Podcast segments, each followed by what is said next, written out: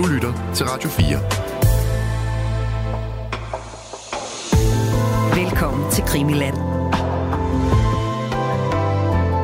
Lad dit rige komme fred. Ske din vilje være i vejt. Jeg vores brød forlad vore synd. Led os i fristels ind. Frels os fra alt vondt med. I det her afsnit, og også det næste, der skal vi en tur til Norge. 95, 5. maj. Birgitte Tengs er, er navnet en, øh, en kvinde, som kun bliver øh, 17 år gammel. Så bliver hun øh, slået ihjel på, på frygtelig vis, og det skal vi jo selvfølgelig meget mere ind på. Men det, der er i denne her historie fra Norge, det er, at det er, og det er i store situationstegn, ikke kun et, øh, et mor, der så får en simpel øh, øh, forklaring. Man finder morderen med det samme, og så er, er den sag afsluttet. Det her det bliver et langt kaotisk øh, efterspil, og også noget, som øh, i den grad er gået frem til, øh, til i dag. I slutningen af, af 23, der tog denne her sag en markant og for mange vildt overraskende drejning. Men det twist, det venter vi, øh, vi lidt med. For først og fremmest skal jeg lige sige velkommen til min gæst. Anne, velkommen til. Tak skal du have. Anne Niluka Iversen, du er journalist, og så har du... Øh, det skulle lige siges, at vi overvejer jo at lave flere episoder fra Norge, fordi du har, øh, du har gravet dig dybt ned i nogle af de her øh, øh, morsager, som også har sådan et øh, stort retsligt efterspil, og man kan tale om justitsmor og alt muligt i forhold til flere af de her sager. Og jamen lige start der. Hvad er det med de her norske sager, som ligesom fangede din, øh, din øh, hvad kan jeg sige, faglige interesse? Jamen, jeg tror, det handler rigtig meget om, som du selv nævner, øh, at de øh, har haft retslig efterspil, som netop øh, som finder sted stadigvæk. Mm. Øh, og så tror jeg, at, at det her med, at, øh, at der faktisk er begået justitsmord i nogle af sagerne, at det er sådan noget, som jeg altid har tænkt, det er sådan noget, der foregår langt, langt væk. Det er sådan noget, der foregår i USA. Mm. Øh, fordi selvfølgelig, så heroppe i Norden, der er vi jo meget mere udviklet mm. på en eller anden måde, eller der, der sker der ikke sådan nogle ting. Ja. Øhm, men det gør der, ja. hvilket øh, jo både er for, øh, hvilket jo både er frygteligt, men også frygteligt fascinerende, ja. hvorfor øh, det kan ske. Øhm, og så det med, at det er jo så nært selvom at mange af de sager, som vi tit beskæftiger os med, når det handler om true crime, så er det jo enten herhjemme, eller også så er det tit i, øh, i engelsktalende lande. Mm. Øhm, det er der, hvor vi bliver fascineret af de, de sager, vi hører om. Og så jeg tror jeg bare, jeg har været både undret mig lidt over, hvorfor vi ikke er mere interesseret i, hvad der foregår øh, i vores nabolande. Ja. Og så der også ligesom har fundet lidt en niche. Mm. Og lad os så øh, gå mere detaljeret til, til værks. Vi skal jo lige have selvfølgelig have, have styr på, hvem øh, Birgitte Tengs var, og også hvad der skete. I hvert fald hvad vi ved, øh, fordi der er også mange ubekendte i denne her, denne her sag. Og vi er 95. Ja. Og øh, Birgitte Tengs, måske før vi sådan tager hendes, øh, hendes dag og hvad der øh, sker og leder op til, hvem, øh, hvem var hun? Jamen, Begitte, hun var 17 år.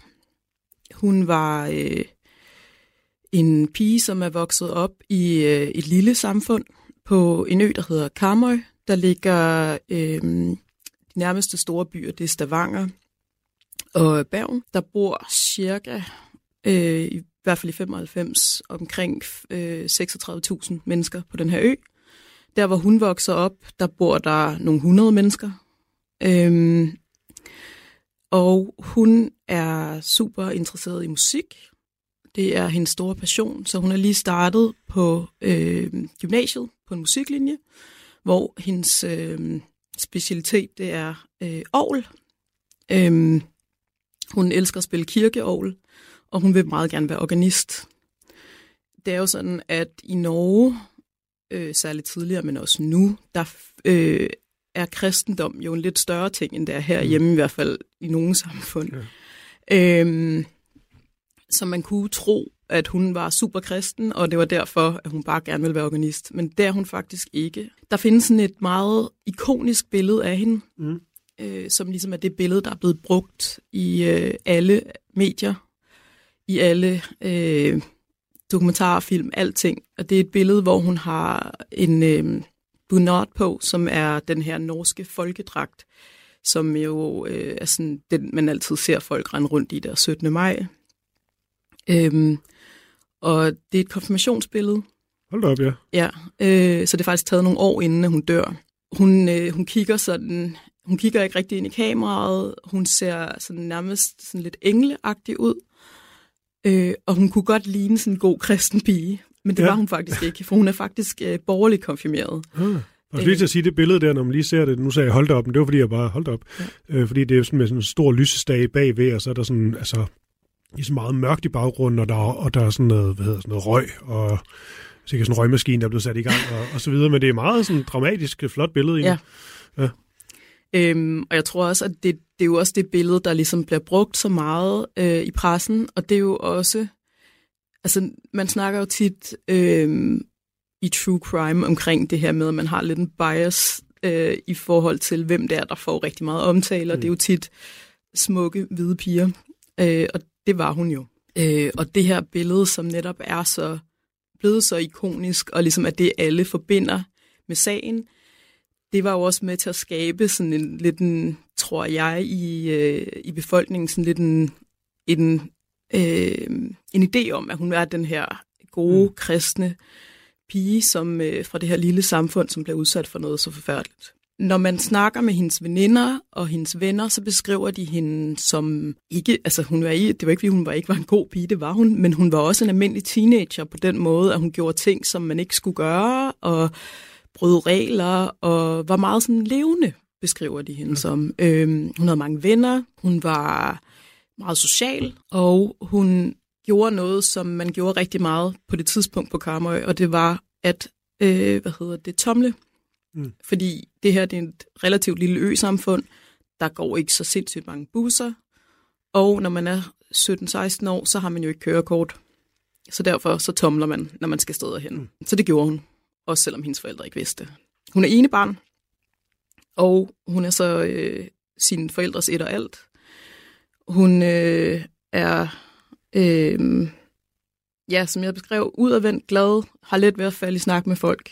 Øh, den her aften, mm. hvor hun så bliver slået ihjel, der øh, skal hun til fest. Og nu har jeg jo gjort meget ud af, at hun ikke er kun er en god kristen pige, men det er faktisk, den fest, hun skal til, det er det, man kalder et lade som om bryllup. Øh, og det er jo så en fest, åbenbart, hvor at øh, et kærestepar øh, agerer, at de bliver gift. Ja.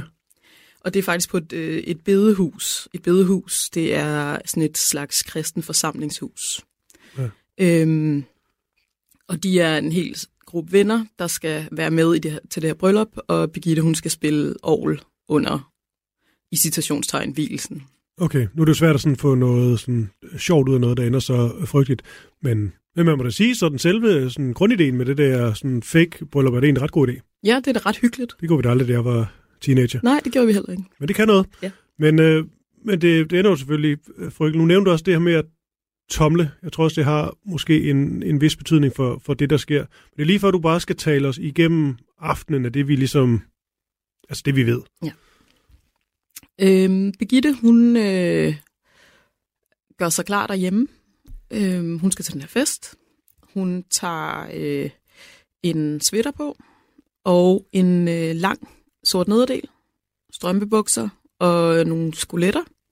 Og hun har sit lange, øh, lyse, krøllede hår til at hænge.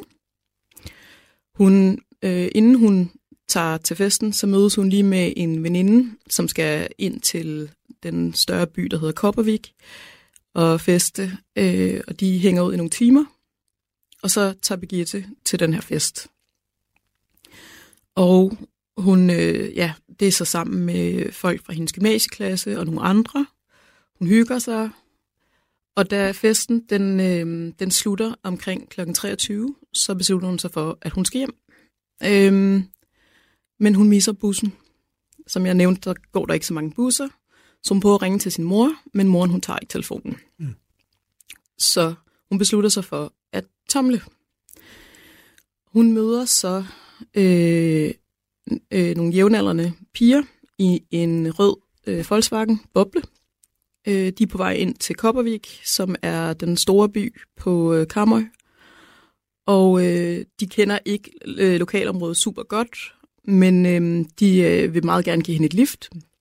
Øh, de vil egentlig også gerne køre hende helt hjem, men hun har svært ved at forklare dem, øh, hvor hun skal hen. Mm. Og dengang i 95, der havde vi jo ikke GPS'er og mobiltelefoner, hvor man bare lige kunne gå op på Google Maps eller et eller andet og finde ud af, hvor man skulle hen. Så hun siger, ender med at sige til dem, vi, vi følges bare ind til centrum, og så går jeg derfra. Øhm, og det gør de så. De kører ind til centrum, de sidder i bilen og hygger sig, de synger med på Girls Just Wanna Have Fun og snakker. Og øh, hun bliver så sat af derinde i centrum. Og hun siger farvel til de her piger lige omkring midnat, og begiver sig sådan ind igennem byen for at komme ud på den anden side, hvor øh, hun så formentlig har tænkt sig at gå hjem. Mm. Der er, øh, hun møder forskellige mennesker ind i byen, hun møder nogle venner og nogle bekendte, og hun bliver set af flere mennesker. Men man ved ikke, hvordan hun øh, kommer ud af byen. Øhm, der er nogen, der mener, at de ser hende, eller en, der ligner hende, læne sig ind øh, af, af døren til en bil. Øhm, men det har man aldrig kunne få bekræftet. Øhm, så man ved jo ikke, hvordan hun kommer videre der fra byen. Måske har hun tomlet, måske er hun gået. Og så går der nogle timer omkring klokken 4 om natten.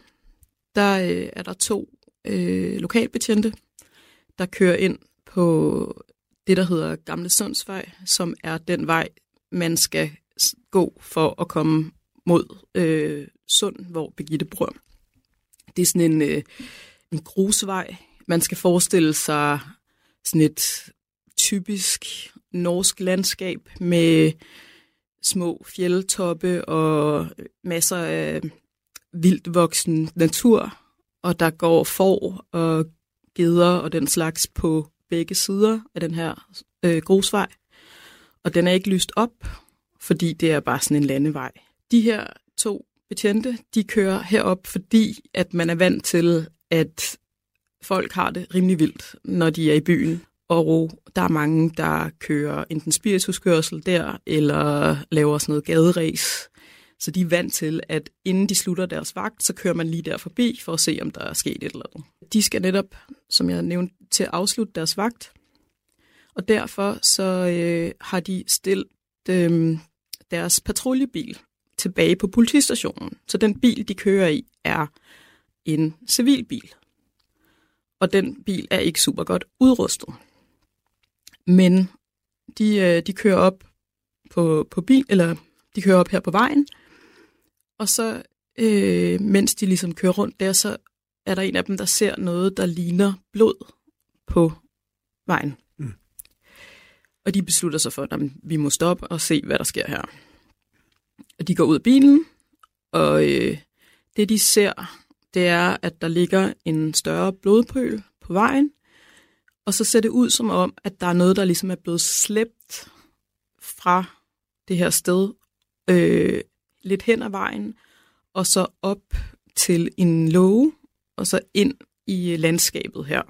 Et sted, hvor der formentlig går for mm. normalt. Problemet er, at de kan ikke se særlig meget, fordi de har ikke nogen ordentlig lommelygte. Så de bruger bilens lygter til at lyse op.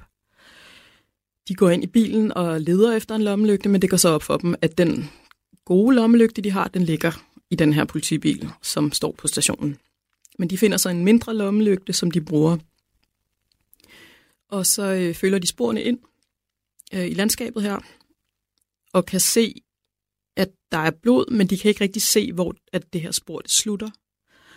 De går lidt rundt inde på området, øh, og så øh, går den ene tilbage for at se, om han kan få fat i nogle kollegaer på en anden politistation, for at høre, om, om de eventuelt kan komme og hjælpe med at lige at tjekke det her ud.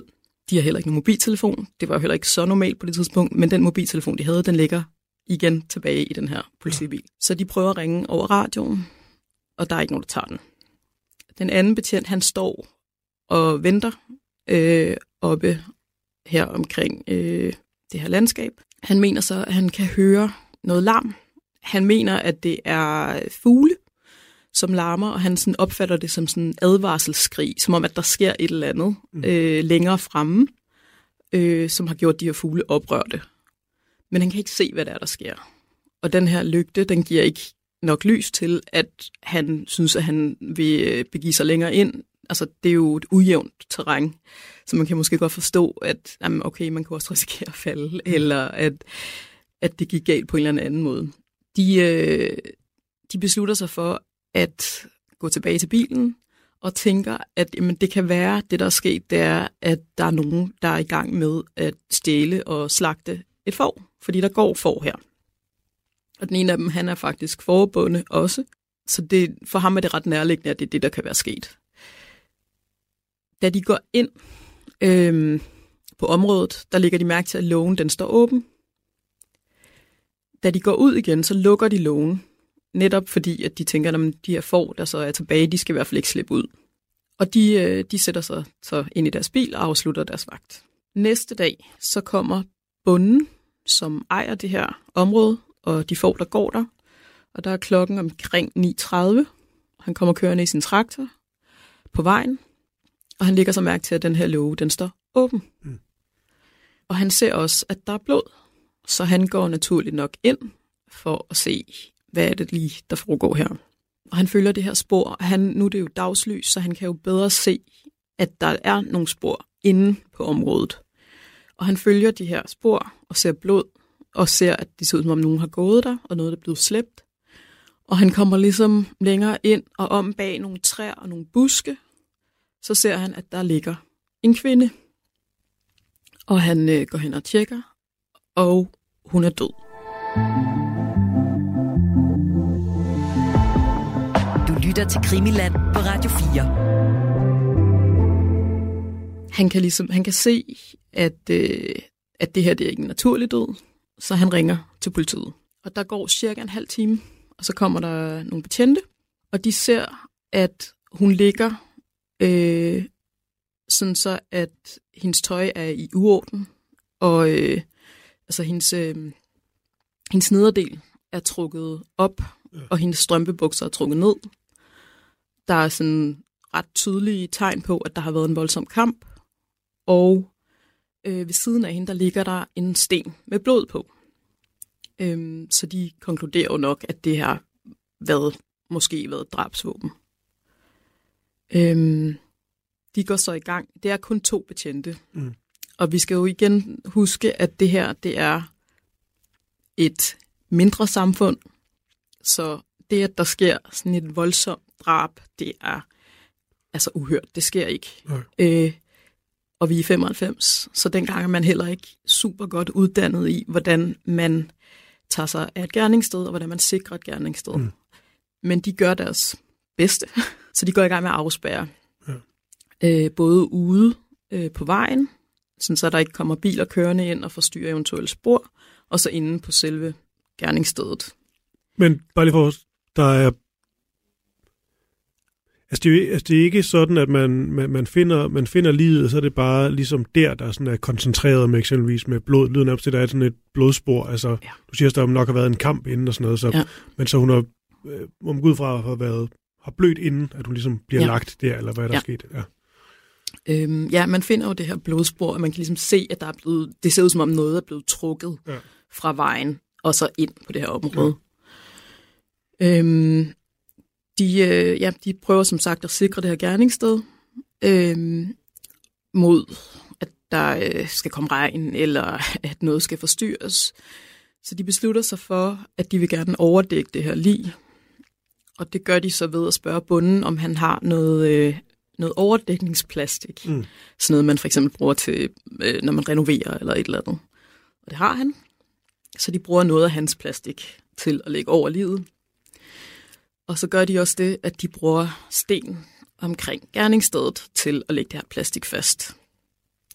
Og det kan man jo sige, måske, det vil man nok ikke gøre nu om stunder. Ej, det lyder lidt... Øh... Ja. Øh, inden de så lægger det her plastik på, så, øh, så spørger de også bunden, om han eventuelt øh, kan identificere den her kvinde. Øh, igen, det er et lille samfund. Øh, det kunne ret nemt være, at det var en, han kendte. Og det gør han. Det er nemlig hans naboers datter, Begitte Tings. Øhm, og øh, ja, og så øh, kommer der flere betjente til, og øh, man begynder sådan at afsøge området for, om der er flere spor. Så kan man jo sige det her med, at den her sag er jo præget rigtig meget af, bliver begået enormt mange fejl. Mm. Eller man misser ting, som man skulle have gjort. Øh, og det sker ligesom allerede her.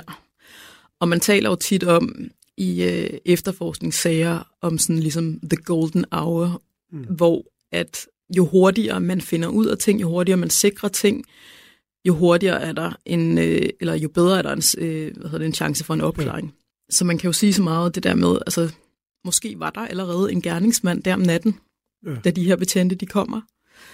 Måske, øh, hvis de havde haft en bedre lommelygte, så kunne de have fundet en. Mm.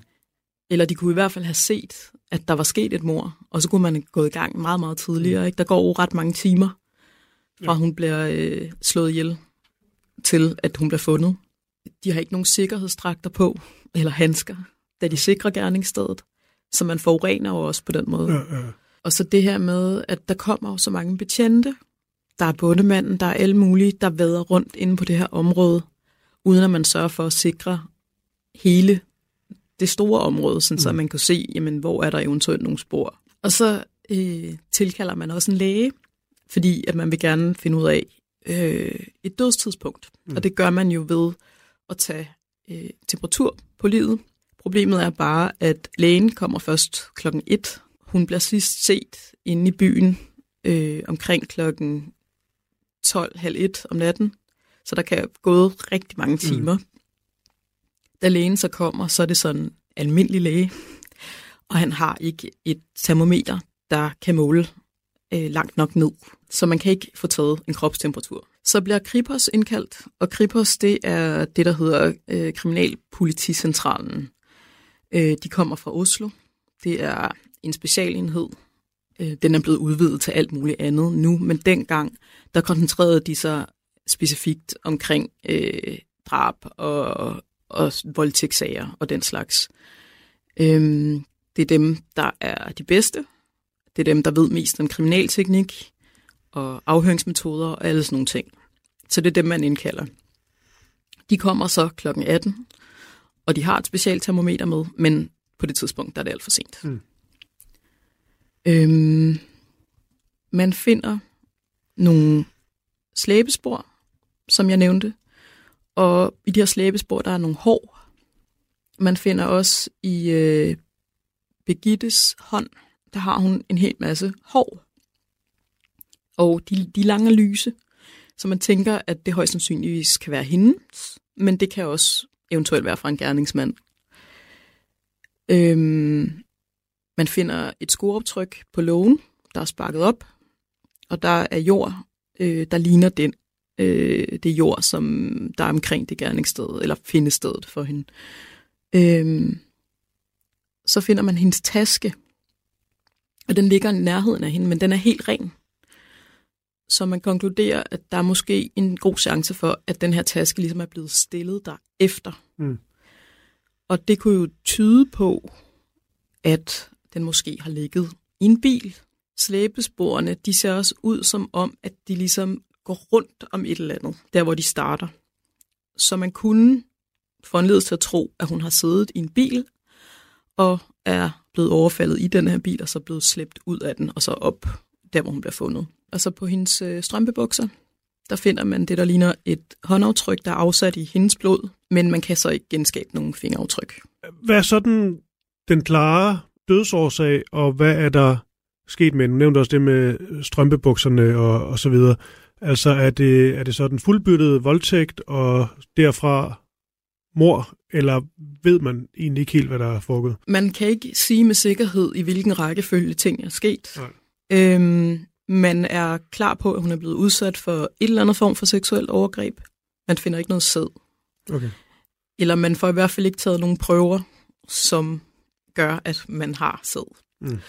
Øhm, hun er, man kan se, at hun er blevet forsøgt kvalt, og så er hun blevet slået meget kraftigt i ansigtet og hovedet, så hun er rigtig ødelagt i ansigtet, og man finder også en sten, som man mener højst sandsynligt er blevet brugt til det her. En øh, 23 kilo tung sten. Ja.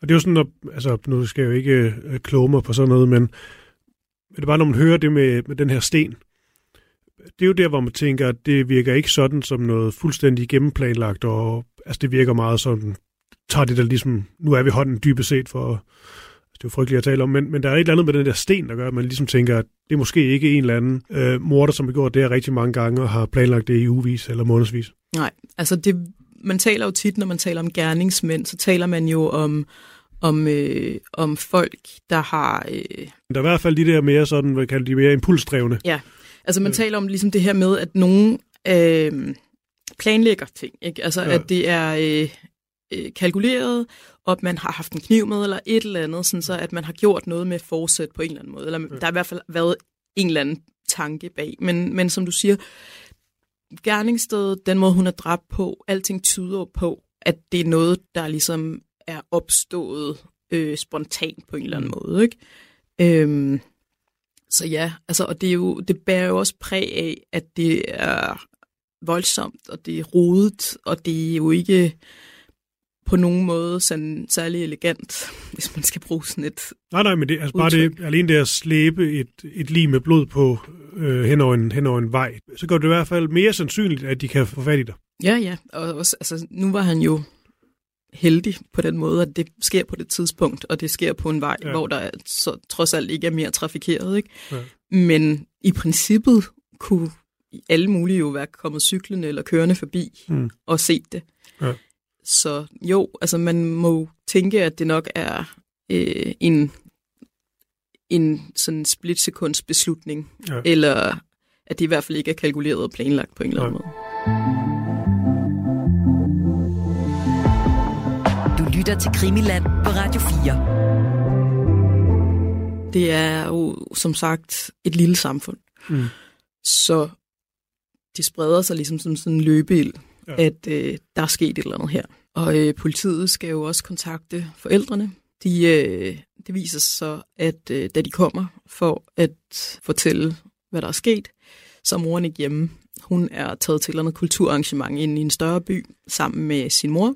Og Birgittes far er sømand, så han er ude på søen. De får så fat i hendes øh, onkel, øh, morens søster, eller søster, morens bror, og en præst, og kører ind til, øh, til byen for at få fat i dem øh, inde ved det her kulturarrangement. Øh, og da de får fat i hende, så beskriver den her onkel, som er med i bilen, at hun ligesom hører, hvad der bliver sagt, men hun har så svært ved at tage det ind og forstå, hvad det er, de reelt siger. Så der går lige sådan 15 sekunder eller et eller andet, hvor hun bare står der, og så bryder hun fuldstændig sammen. Øhm, og ja, rygterne går jo i byen, øh, så alle snakker. Og politiet går også hurtigt ud og siger, øhm, det er vigtigt, at øh, I holder øje, og I må gerne øh, lige tjekke rundt omkring, om, øh, om der er nogen, noget blodigt tøj eller et eller andet, der ligger i en vasketøjskurv et eller andet sted. Og det er jo sådan, det er. Altså, den her aften, eller den her nat, hvor det sker, der har der været, altså, der har været rigtig meget gang i byen. Og øh, der har været mange fester, og der har været slåskampe, og der har været alt muligt. Mm. Øh, så der er mange, der ligesom bliver set lidt skævt til, og fædre og mødre, som sagt, de går rundt og tjekker i vasketøjskoen for at se, om der er spor eller et eller andet. Eller kigger efter på cyklen eller et eller andet, ikke? Og øhm, Ja, man kan lige forestille sig, hvordan snakken går i sådan et øh, lille lokalsamfund, når sådan noget sker, og, og der bliver nok hurtigt talt om, øh, om den der mærkelige mand over fra et eller andet, eller hvad det kan være.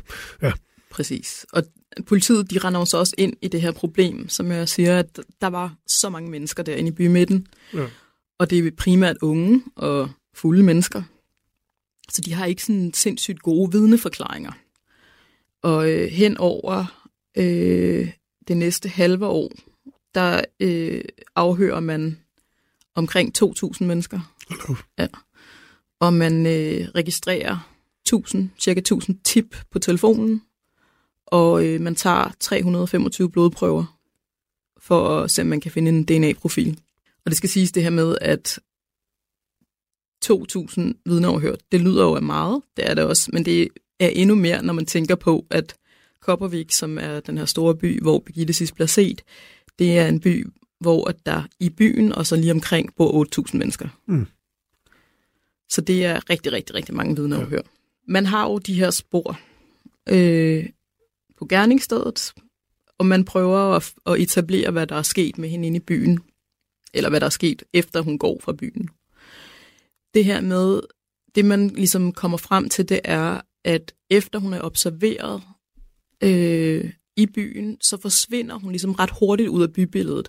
Der er ikke nogen, der ser hende gå ud af byen, så derfor så tænker man, at der er nok en god chance for, at hun har sat sig ind i en bil, og derfor øh, er der ikke nogen, der har set hende. Og det her med, at der er også øh, to mennesker, der ser hende, øh, eller ser en pige, som ligner hende, der læner sig ind af en bil, lige omkring klokken 10 minutter over 12. Og den her øh, pige og bilen øh, bliver efterlyst af politiet, men der er aldrig nogen, der melder sig. Øhm, lige omkring klokken kvart over 12, der kommer der en bil kørende i rigtig voldsom fart ud mod den her gamle Sundsvej, hvor Birgitte bliver fundet. Øhm, de, den er faktisk ved at køre et, øh, et ung kærestepar ned. De går på vejen her, den er mørk, øh, vejen er jo mørk.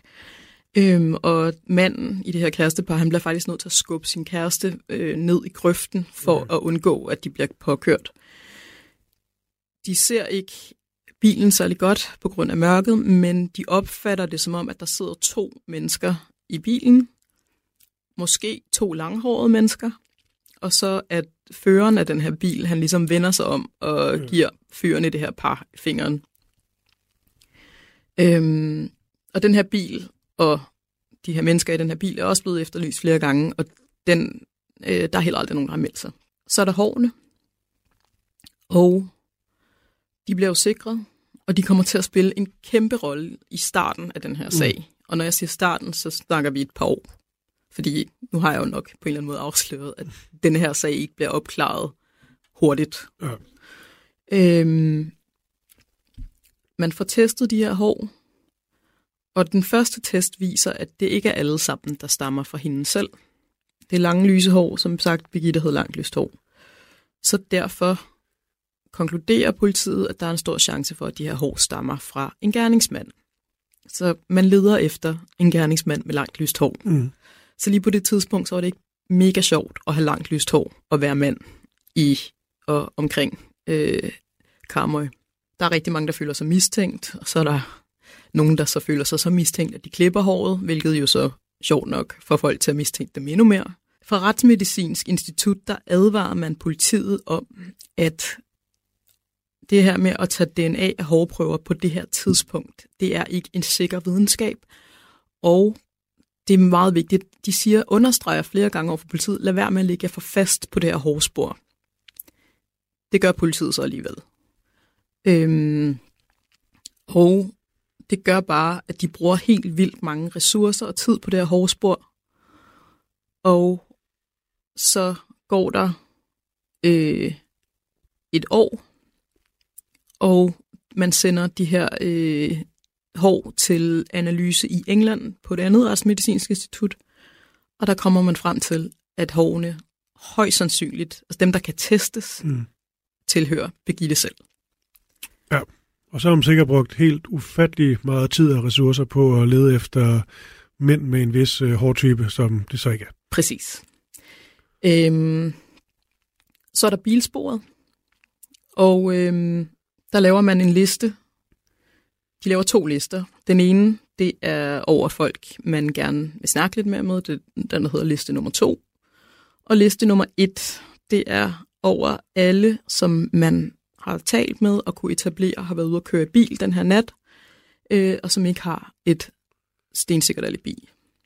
Øh, der er cirka 13 mænd på den her liste, og de bliver alle sammen indkaldt til afhør. Man prøver at finde ud af, hvad de lavede den her nat, og der de fleste af dem bliver ret hurtigt afskadet.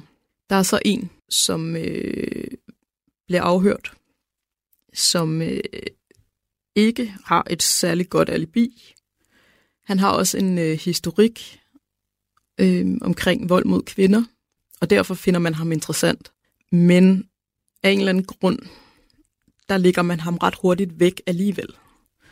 Der findes øh, på det her tidspunkt, der, øh, det er, øh, det er en efterforsker fra Kripos, der, er, der leder efterforskningen. Han skriver i sine dagbogsnotater hans navn og nogle spørgsmålstegn efter, men der sker bare ikke noget. I stedet for, der retter man søgelyset mod en anden, og det er Begittes jævnaldrende fætter.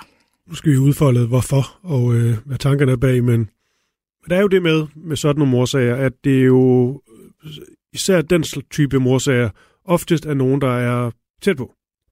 Det er i hvert fald ofte det, man går ud fra. Ja. At øh, en øh, ekskæreste, kæreste, øh, en fra familien, et eller andet. Så er det så fætteren, men øh, som du siger, jævnaldrende? Ja, der ja. er et år mellem dem. Okay.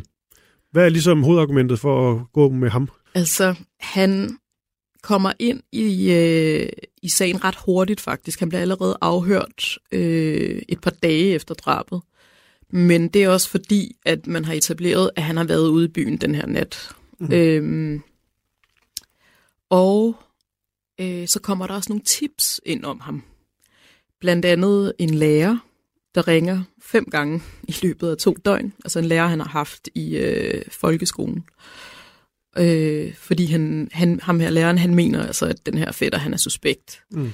Øh, men altså, de ting, han ligesom fortæller, er jo nok noget, jeg ville tænke ikke er specielt relevant for, om han er øh, kapabel til at begå mor. Han mener ligesom, at, øh, at den her fætter, han er, han er sådan en stedig fyr, og han klager tit over karakterer, og, øh, og, øh, og så mener han måske også, at han reagerede lidt underligt øh, efter mordet. Men han kan ikke rigtig beskrive super godt, hvordan det er.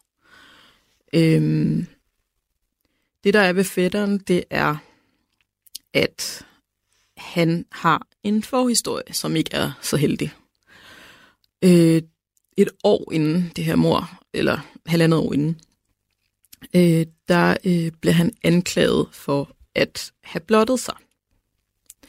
Han øh, er sådan en fyr, som dyrker rigtig meget håndbold og sport, og det gør han i øh, det, der hedder Karmøjhallen, som er sådan et stort idrætsanlæg øh, med boldbaner og svømmehal og sådan nogle ting. De her såkaldte blotter-incidenter, de foregår øh, over tre gange. Og den første gang, der fortæller han selv, at han sidder i garderoben, og så er døren ligesom åben ud til gangen. Og så trækker han sin shorts ned, og så går der nogle piger forbi, som han kender. Øhm, og han bliver ligesom bare siddende, sådan blottet, med øh, altså sådan ud mod gangen, hvor de kan se ham. Og de går øh, tilbage igen, og han bliver ligesom siddende. Ja. Øh, anden gang, der beskriver han det som om, at det er mere, øh, der er flere tanker bag det. Han gør det med vilje på en anden måde den her gang. Der er der et, øh, et kvindeligt øh, volleyballhold, der skal træne, og så sidder han på samme måde, mm. øh, da de går forbi. Okay. Og den tredje gang, der øh, går han rundt ude på gangen, der i hallen, øh, ved garderoberne, i et håndklæde, der er for småt og ligesom viser sagerne til Gud og hver mand. Øhm, og han bliver faktisk også anmeldt senere for, at han skulle have befølt en pige upassende, da han hjalp hende med nogle strækøvelser. Den sag den bliver henlagt, fordi man ikke kan bevise det, og han nægter fuldstændig, at det skulle være sket. Senere der indrømmer han også dog, at han er meget sexfixeret. Altså, men, altså, og jeg skal ikke lave undskyldninger for ham, men han er 16 år på det her tidspunkt, øh, og en teenage-dreng fyldt med hormoner og alt muligt. Og øh, det han så gør, det er, at han nogle gange stiller sig i en busk og onanerer, når folk går forbi. Og det er måske grundet både tips, som kommer udefra, og så også det, han selv fortæller i en afhøring. Derfor, at man ret hurtigt bliver interesseret i ham. Mm.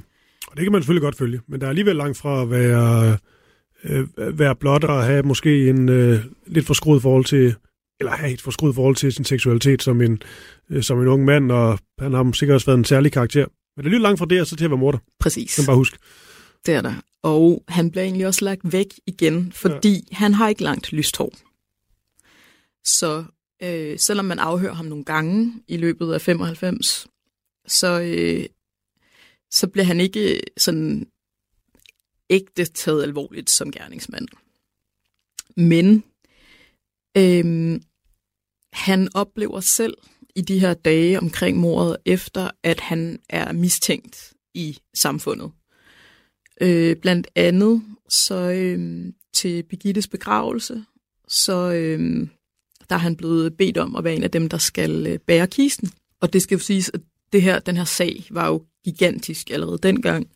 Så der er vanvittigt mange mennesker til den her begravelse. Ja. Folk, de står op i kirken, uden for kirken, op ad væggene, alt muligt. Han sidder sammen med sine forældre og noget andet familie øh, foran i kirken. Øh, Begittes forældre sidder selvfølgelig forrest. Han kan fornemme, at folk de kigger på ham. Og senere, den her lærer, som jeg nævnte tidligere, han har også indrømmet, at han gør det. Altså, at han sidder aktivt og i agtager ham og lægger mærke til alt, hvad han gør. Og det er der også nogle andre øh, lærere, der gør. Øhm, og det, det gør, at fætteren han bliver helt vildt nervøs.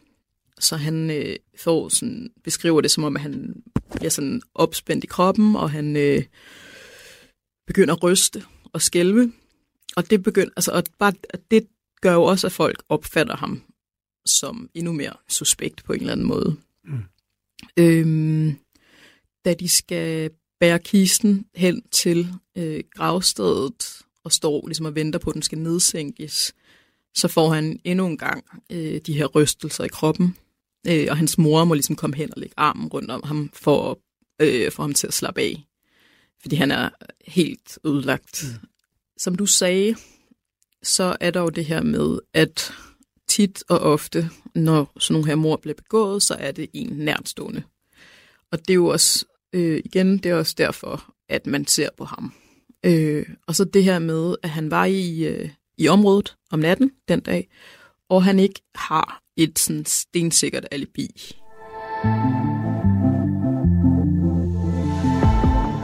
Du lytter til Krimiland på Radio 4.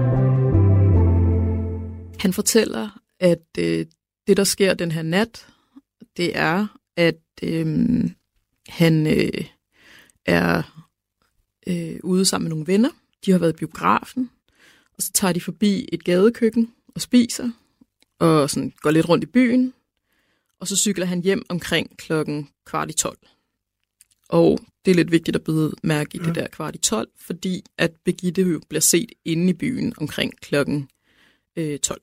Han øh, bliver også bedt om øh, ved en af de første afhør øh, om ligesom at klæde sig af for at vise, om han har nogle rivemærker på kroppen. Det har han ikke. Øh, man sammenligner også de sko, han siger, han har haft på på øh, mornatten med det skoaftryk, man finder på lågen. Og det er ikke, øh, de matcher ikke. Øh, de spørger ham jo selvfølgelig, øh, hvordan hans forhold var til kusinen der, og han, som jeg også nævnte, han siger, at de er sådan relativt tætte. De var glade for hinanden. Øh, de så ikke hinanden sådan sindssygt meget, for de gik på hver deres skole. Men øh, han beskriver hende som varm og god til at lytte. Og så siger han, at han sidst så hende for omkring to uger siden, altså to uger inden drabet, mm. øh, hvor de sådan tilfældigt mødtes øh, på en vej og lige snakkede om, hvordan, hvad de havde lavet i påsken.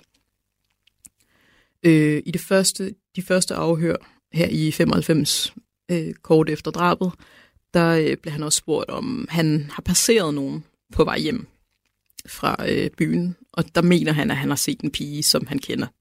Og så er der jo det her med, at han passer jo ikke på de to spor, som man ligesom følger på det her tidspunkt. Han har ikke langt lyst hår, og han er for ung til at have kørekort.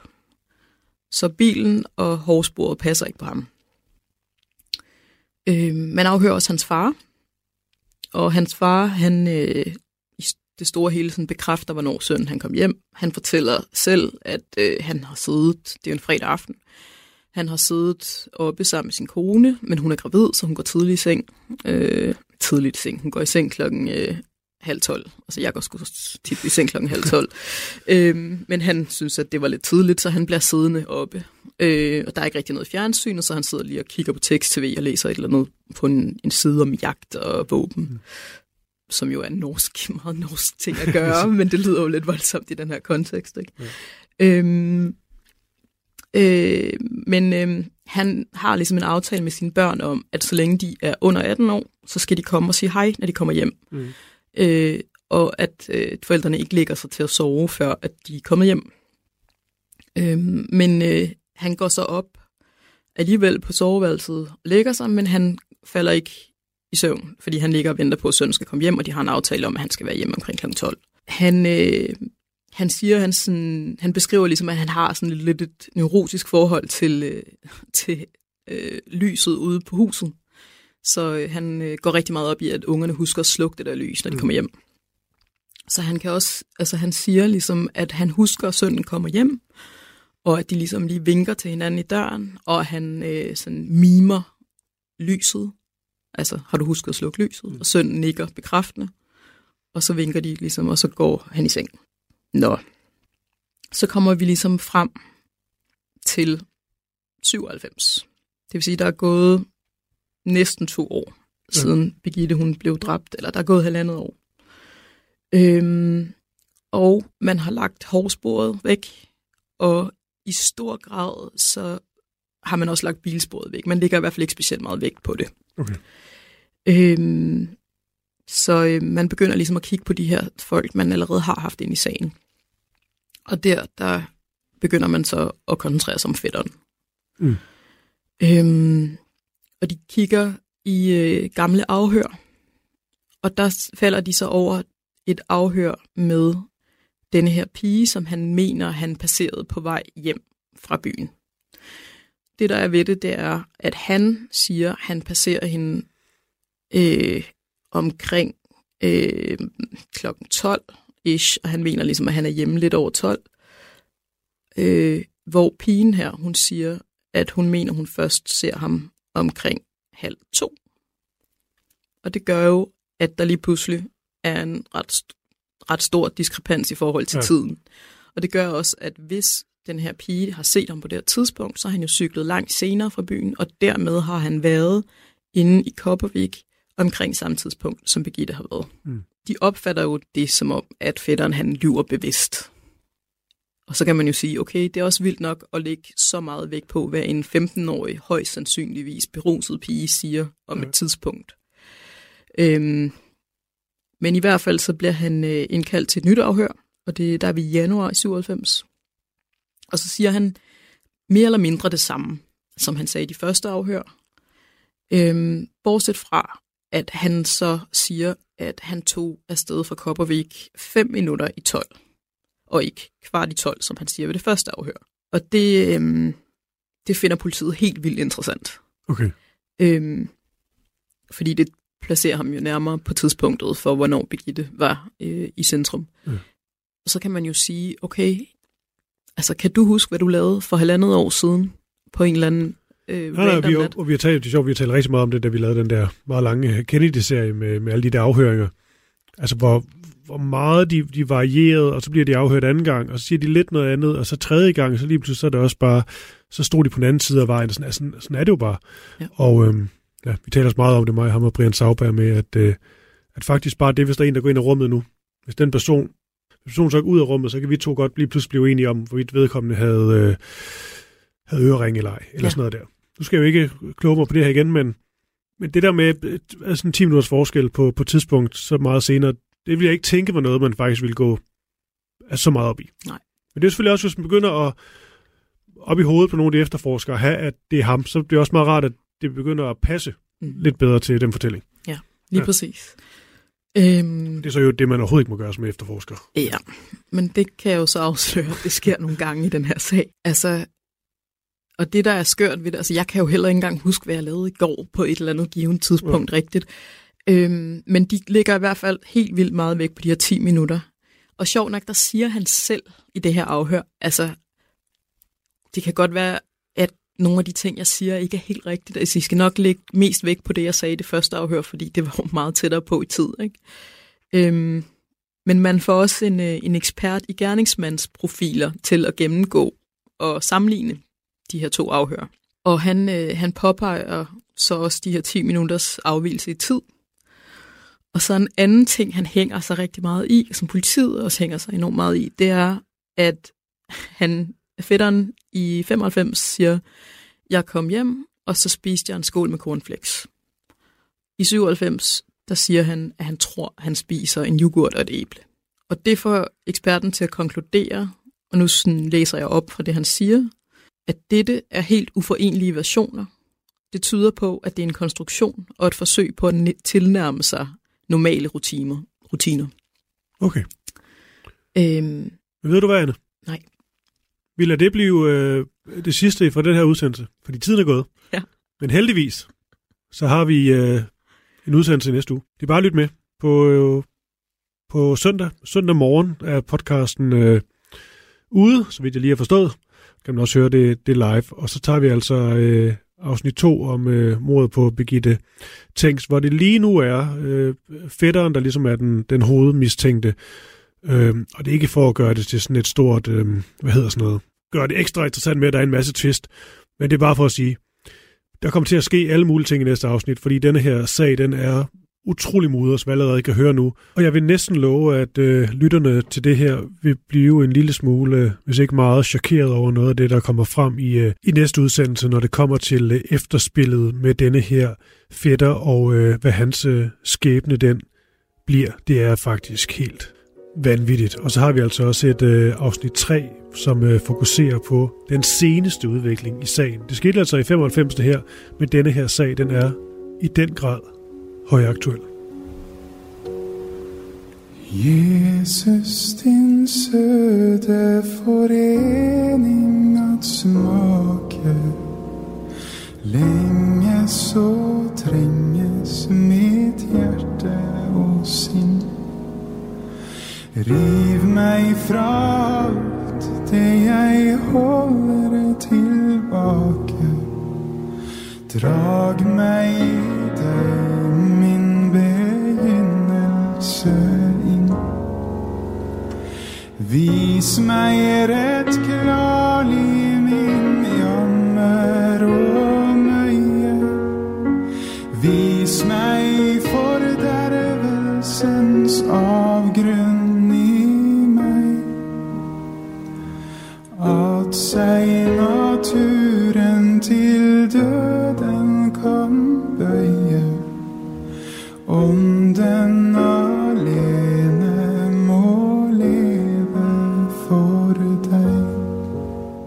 Hvis du vil høre mere Krimiland, så er det ind i Radio 4's app, eller bare der, hvor du nu engang henter din øh, podcast. Det kan høres over det hele. Der er både en øh, længere serie om mordet på Olof Palme, der er en længere serie om mordet på JFK, der er en serie om Æderkoppen, om øh, Charles Manson, om øh, eksempelvis forskellige mafiagrupperinger fra den albanske til den russiske. Og det er bare for at sige, at der er rigtig meget at tage fat på, hvis du er til det. Og om ikke andet, så synes jeg, at du skal følge med i denne her nye serie, som jeg begår sammen med Anne Niluka Iversen. Vi lyttes ved. Det er min sidste måltid. Jeg skal dø lige om lidt. Hvordan skal jeg dø? Mange vidunderlige gæster har spist deres sidste måltid hos mig. Min fars rummelighed kom lidt på prøve, da jeg sagde, at jeg havde været sammen med en kvinde. Sammen har vi talt om liv, død, om mad og om det eftermæle, som ingen af os undslipper. Jeg hedder Lærke Kløvedal, og jeg er vært på det sidste måltid. Du kan lytte med i Radio 4's app, eller der, hvor du lytter til din podcast. Radio 4. Ikke så forudsigeligt.